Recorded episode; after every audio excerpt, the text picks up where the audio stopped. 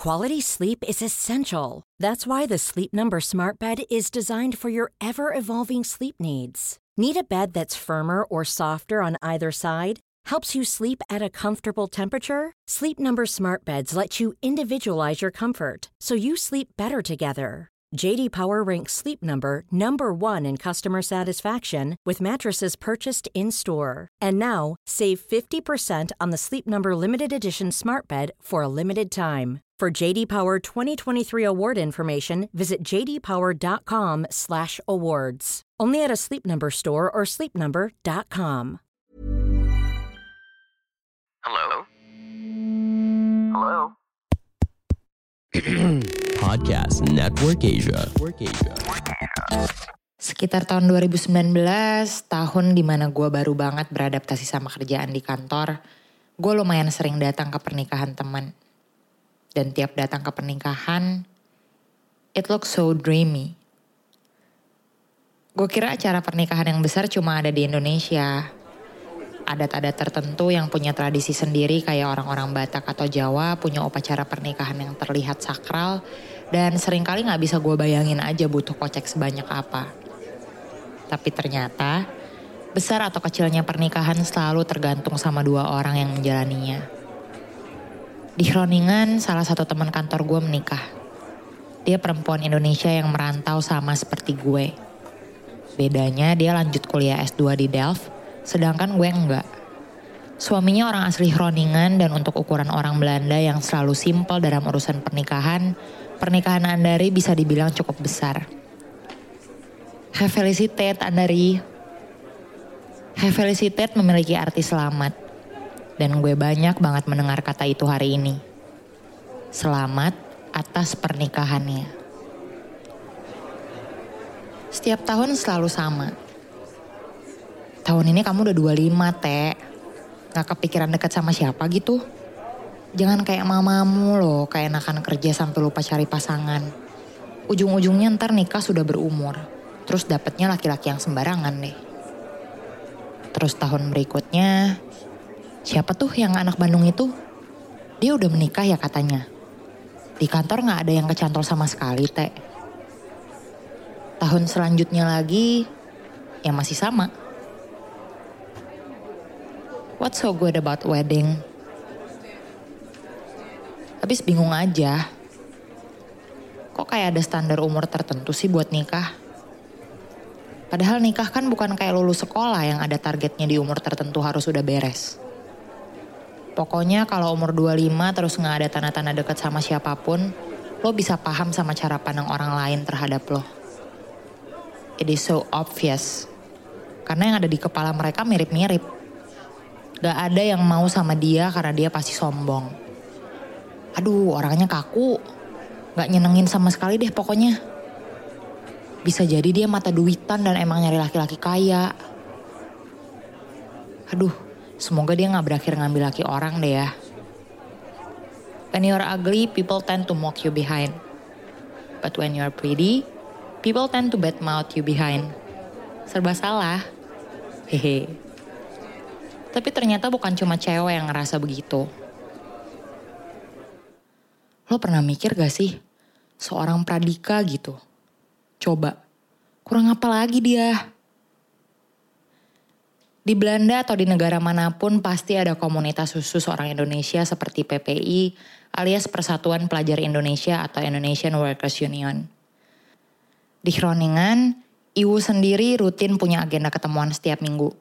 Mereka punya pengurus yang selalu ngumpulin semua pekerja di Indonesia sampai punya telegram dan grup WhatsApp sendiri. Dan karena Andari juga anggota IWU, tentu yang diomongin pasti akan datang juga. Meskipun kebiasaannya emang selalu telat setiap ketemuan. Dokter, dua tahun lagi bakal dapat gelar spesialis. Alumni medical Groningen terbaik dari Indonesia. Ganteng, banyak duit. Tapi sampai sekarang udah umur 30-an. Masa gak ada yang mau sama dia? Bukan gak ada yang mau. Emang dari awal dianya betah sendiri gak sih? Orang-orang seperti dia akan selalu menjadi pergunjingan.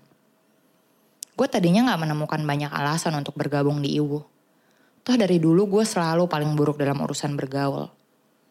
Tapi gue selalu ngikut acara apa pun yang Iwu Groningen lakukan karena kebutuhan. Gue butuh cari kerja cepet. Gak mampu deh kayaknya kalau harus kuliah lagi sekalipun itu dapat beasiswa. Yang gue butuh itu duit. Buat kuliahin dan kasih makan gue sama adik gue. Biar gak ngerepotin keluarga besar mama aja karena gue gak mau hutang budi sama mereka. Heran, gak kesepian apa sih dia? Mau sampai tua sendiri apa? And I think I got to relate so much to him. Bedanya kalau gue mulai merasa insecure, mulai percaya sama kata orang kalau ada yang salah sama diri gue sampai gak ada yang mau deket-deket. Sedangkan dia, he is fine. He lives to the fullest to the point that what everybody says become pointless. Ke mana aja lo dik? Gile baru kelihatan lo sekarang. He, iya sorry sorry. Gue gak bisa kemarin, harus standby di rumah sakit. Kalau bisa terlahir kembali, gue pengen terlahir jadi dia. Jadi Pradika Janadi. Sibuk amat, kerja juga kira-kira kali loh. Ujar Bang Reno, ketua pemuda IWU di Kroningan. Dia seumuran sama Pradika, tapi bedanya Bang Reno udah nikah dan punya satu anak berumur tiga tahun. Sedangkan Pradika, ya gitu deh, Justru bagus dong sibuk dibanding gak ngapa-ngapain. Ntar gue stres sendiri udah jauh-jauh ngerantau tapi gak ngapa-ngapain. Hidup yang melelahkan adalah hidup yang gak punya pola. Karena tanpa sebuah pola, gak ada yang namanya tujuan.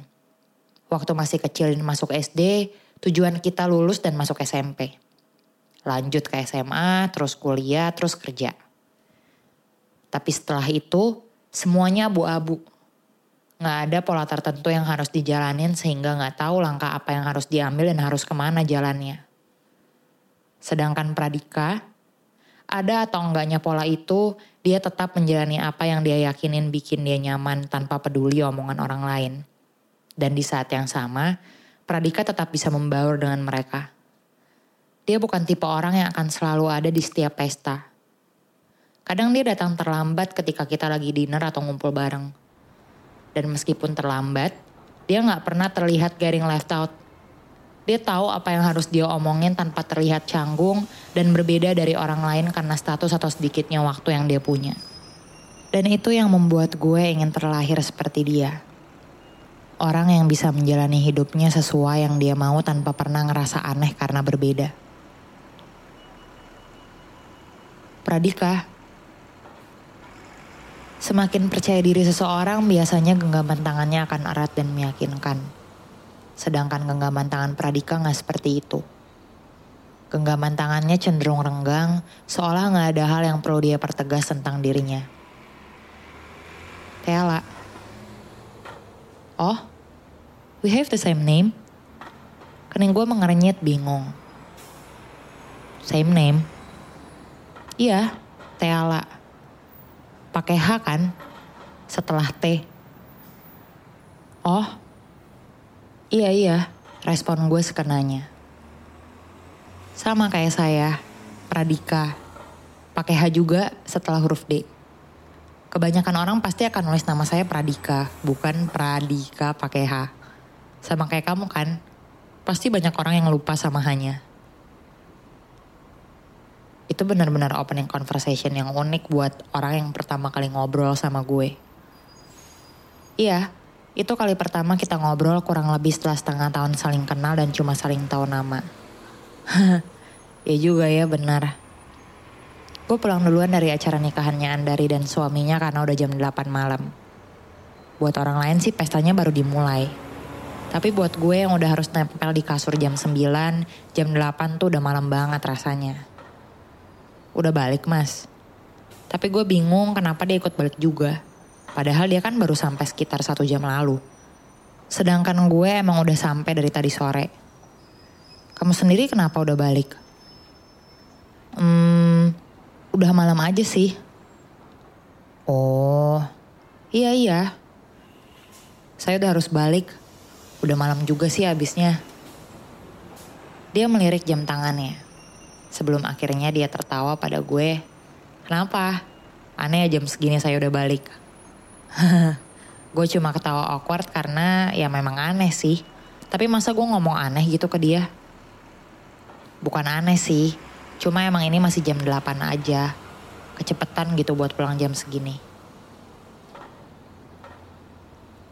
Kamu sendiri kenapa udah balik? Gue selalu ngerasa ragu buat terus terang bilang, ini udah kemalaman buat gue. Lagian gue juga gak tahu eksistensi gue di acara kayak gitu buat apa. Gak ada omongan mereka yang gue ngerti. Terus habis itu gue juga beneran kayak alien yang cuma ikut-ikutan karena takut gak punya temen. Padahal gak ada satupun orang yang nyambung sama gue. Cuma lagi, masa iya gue ngomong gitu? Hmm, ada yang harus aku kerjain sih. Kerjaan. Lagian besok juga harus ngantor dan pagi. yang disampaikan oleh kreator Oh, podcast, host, Dia dan tamu ngangguk-ngangguk sambil mencerminkan merenggangkan kebijakan dasinya, resmi dan buka satu kancing paling atas karena Asia. kelihatan gak Setiap nyaman. konten yang disampaikan Kecekik mereka di dalam karena podcast meja formal adalah begini. opini mereka sendiri Kalau dan tidak saya sih, agama, emang karena nggak etnik, nyaman aja sih ya. organisasi, Energi saya perusahaan, habis soalnya kalau kelamaan ngumpul. atau siapa pun dan apa pun. Udah gitu kan gak banyak yang saya kenal juga. Gue berharap gue bisa sejujur itu. Tanpa harus mikirin orang lain mikir apa tentang gue. Ya juga ya. Gumam gue. Apalagi mas kan sibuk. Pasti butuh banyak istirahat juga. Gak juga sih. Emang dari kecil aja saya selalu begitu. Mas Dika menatap jalanan yang saat itu lumayan kosong karena nggak ada bus yang lewat. Dari dulu setiap acara apa pun saya selalu jadi orang terakhir yang datang, tapi juga jadi orang pertama yang pulang duluan. Ibu saya single parent. Anaknya cuma satu. Saya. Jadi saya selalu ngerasa punya tanggung jawab buat temenin dia. Punya waktu di rumah lebih banyak karena ya Ibu saya kan cuma punya saya, nggak punya siapa-siapa lagi. I wish I could talk that easy about my life. Tentang peran gue sebagai seorang anak, tentang mama. Makanya dari dulu saya susah banget punya teman dekat. Ya, teman-teman dari komunitas gini aja. Teman dekat saya mah cuma satu.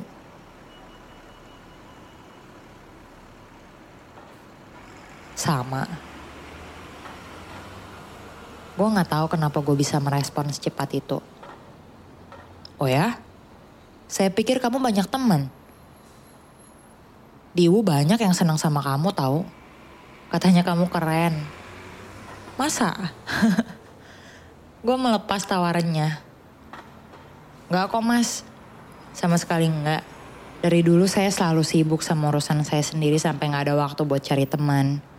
Cuma sekarang aja, saya ngerasa itu kewajiban karena kalau saya nggak kenal sama siapa-siapa, gimana caranya bisa dapat koneksi buat kerja? Gue sih jujur aja ya. Wah, ternyata emang bener ya. Gak bisa judgmental sama orang cepet-cepet. Dia ketawa lagi. Yang penting kan kamu punya satu teman. Kali ini gue terdiam mendengarnya. Satu aja udah cukup. Orang yang ngertiin kita. That low maintenance friendship yang gak harus pakai effort buat dipertahanin. Itu jenis pertemanan yang gak bisa ditemuin di mana-mana loh. Jadi harus kamu jaga. Lalu gue sadar. Iya ya, gue cuma punya satu teman. Tapi itu pun gak bisa gue jaga. Karena kalau gak dijaga, kita bisa kehilangan dia. Terus kita gak akan pernah punya siapa-siapa lagi karena gak ada lagi yang seperti dia.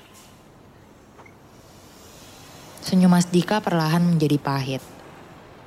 Dan keheningan gue panjang saat itu. Ada begitu banyak hal yang singgah di kepala gue dan gue gak mampu memaparkannya satu persatu. Sehingga hanya bisa merasakan udara yang semakin dingin di telapak tangan. Sehingga gue harus menyelipkannya di sela ketiak di balik jaket. Bus gue datang dan gue sontak langsung berdiri. Saya duluan ya mas. Eh Tea. Gue menghentikan langkah sebentar, menoleh ke arahnya ketika dia memberikan sebuah botol bening kecil dengan tutup berwarna hijau yang dia berikan. Ini. Oh. Minyak kayu putih. Selama ini gak pernah terlintas aja di benak gue. Ada cowok kasih minyak kayu putih ke cewek di kali pertama mereka ketemu. Udaranya lagi dingin banget. Lumayan lo pakai ini. Jadinya gak masuk angin.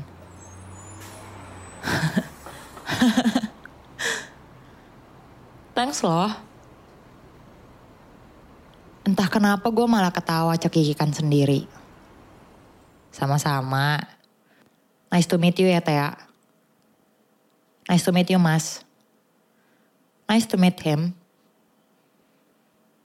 Karena sekian tahun terlewat, it is still nice to always meet him while waiting for the bus coming. It's nice to meet him. To meet him and his weird gift. Gordon. Iya. Tiga tahun kemudian gue masih amazed sama betapa bahagianya Mas Dika setiap kali dia pulang dari Ikea. Tuh, masuk kan warnanya? Kado tahun baru gue benar-benar sangat meaningful. Gordon. Dan kalau gue boleh absenin, kado apa aja yang udah Mas Dika kasih ke gue, semuanya gak akan pernah jauh-jauh dari apa yang ada di Ikea. Di ulang tahun gue yang ke-25, dia kasih gue air fryer warna pink karena tahu gue paling gak bisa masak dan selalu butuh sesuatu yang cepat. Tahun berikutnya dia kasih gue wastafel. Hah? Gak salah baca kok. Wastafel. Yang buat cuci tangan di kamar mandi itu. Alasannya simpel. Air di wastafel lama gue udah mulai ngadet karena kelamaan. Maklum, rumah di Eropa kan emang kebanyakan tua-tua. Jadi ya itu, dia hadiahin gue wastafel dan dengan semangat masangin wastafel itu sendiri.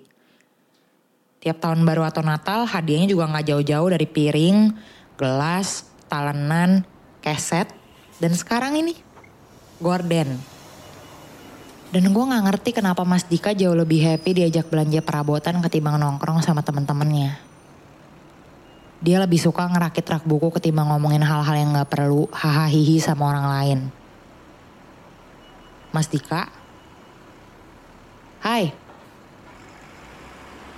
Yang tadinya cuma jadi teman ngobrol gue sambil nunggu bus datang, sekarang juga jadi orang yang selalu muncul di depan kantor setiap kali gue pulang. Mau makan bareng?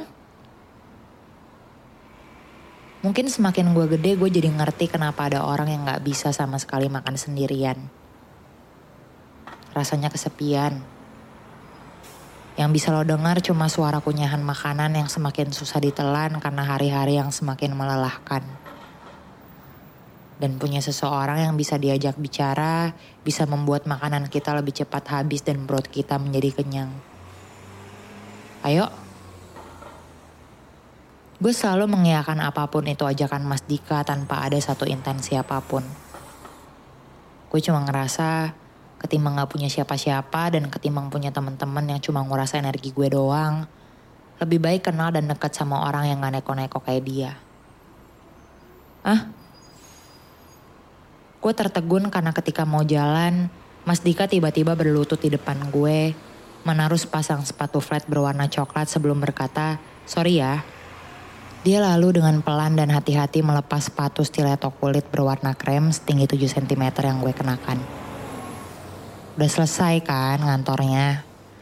Jadi udah gak perlu nahan sakit buat pakai sepatu setinggi ini lagi. Gue hanya membeku di tempat gue berdiri. Terperangah dengan betapa tenangnya dia melepas satu persatu sepatu heels gue dan memasangkan sepatu flat yang dia bawa tadi. Kamu udah bebas sekarang. Jadi kamu bisa jadi diri kamu sendiri, Teh. Mas Tika udah bangkit berdiri dengan senyumnya yang lebar.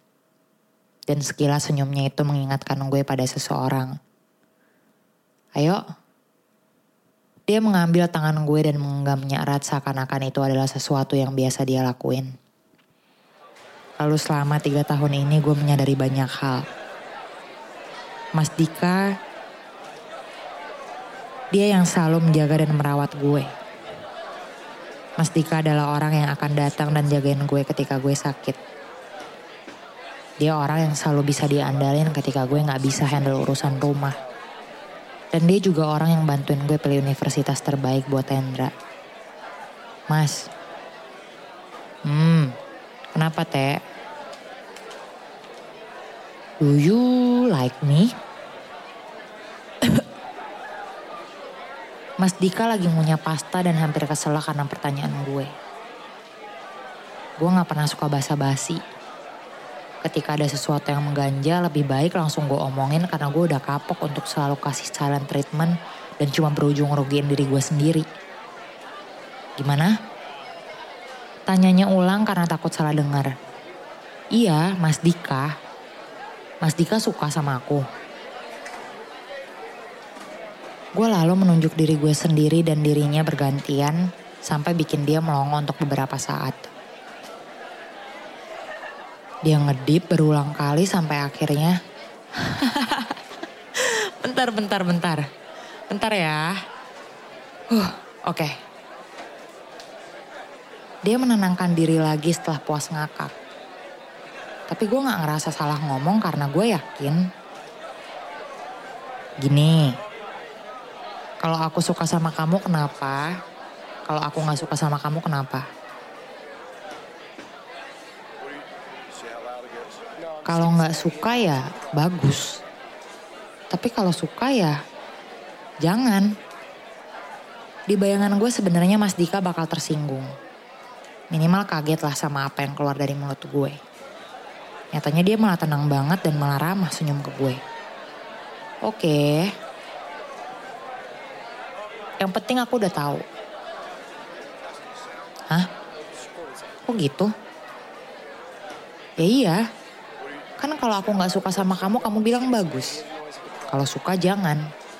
Ya udah, asal aku udah tahu. Kalau perasaan aku itu kan urusan aku, Teh. Yang penting kamu udah ingetin di awal ya udah. Tugas kamu selesai. Akunya gimana ke kamu itu urusan aku gue terhenyak karena ya juga kenapa gue selalu ngatur apa yang orang lain rasain tentang gue gini. Alhasil semalaman itu malah gue yang jadi susah menelan makanan gue. Di saat Mas Dika tenang banget, malah gue yang bingung harus ngomong apa ke dia. Apa mungkin ini cuma perasaan gue aja ya? Atau apa? Ngomong-ngomong soal suka, kamu gak nyaman disukain sama orang karena emang takut aja atau apa? Gue berpikir sejenak. Lebih tenang dari pas di restoran tadi. Hmm, bukan takut sih. Lebih ke kayaknya aku gak ada bakat pacaran deh sama orang. Eh, tapi bukan berarti aku maunya pacaran sama ondel-ondel loh ya. Iyalah Tea, tahu. Aduh, ya pokoknya gitulah mas pacaran tuh ribet pokoknya buat aku kayaknya aku nggak bakalan ada waktu buat itu Mas Dika menatap gue lama banget. Sampai gue ngerasa salah ngomong lagi kayak tadi. Tapi gue bungkam seketika waktu dia tiba-tiba bilang, kalau gak mau pacaran, Nikah mau?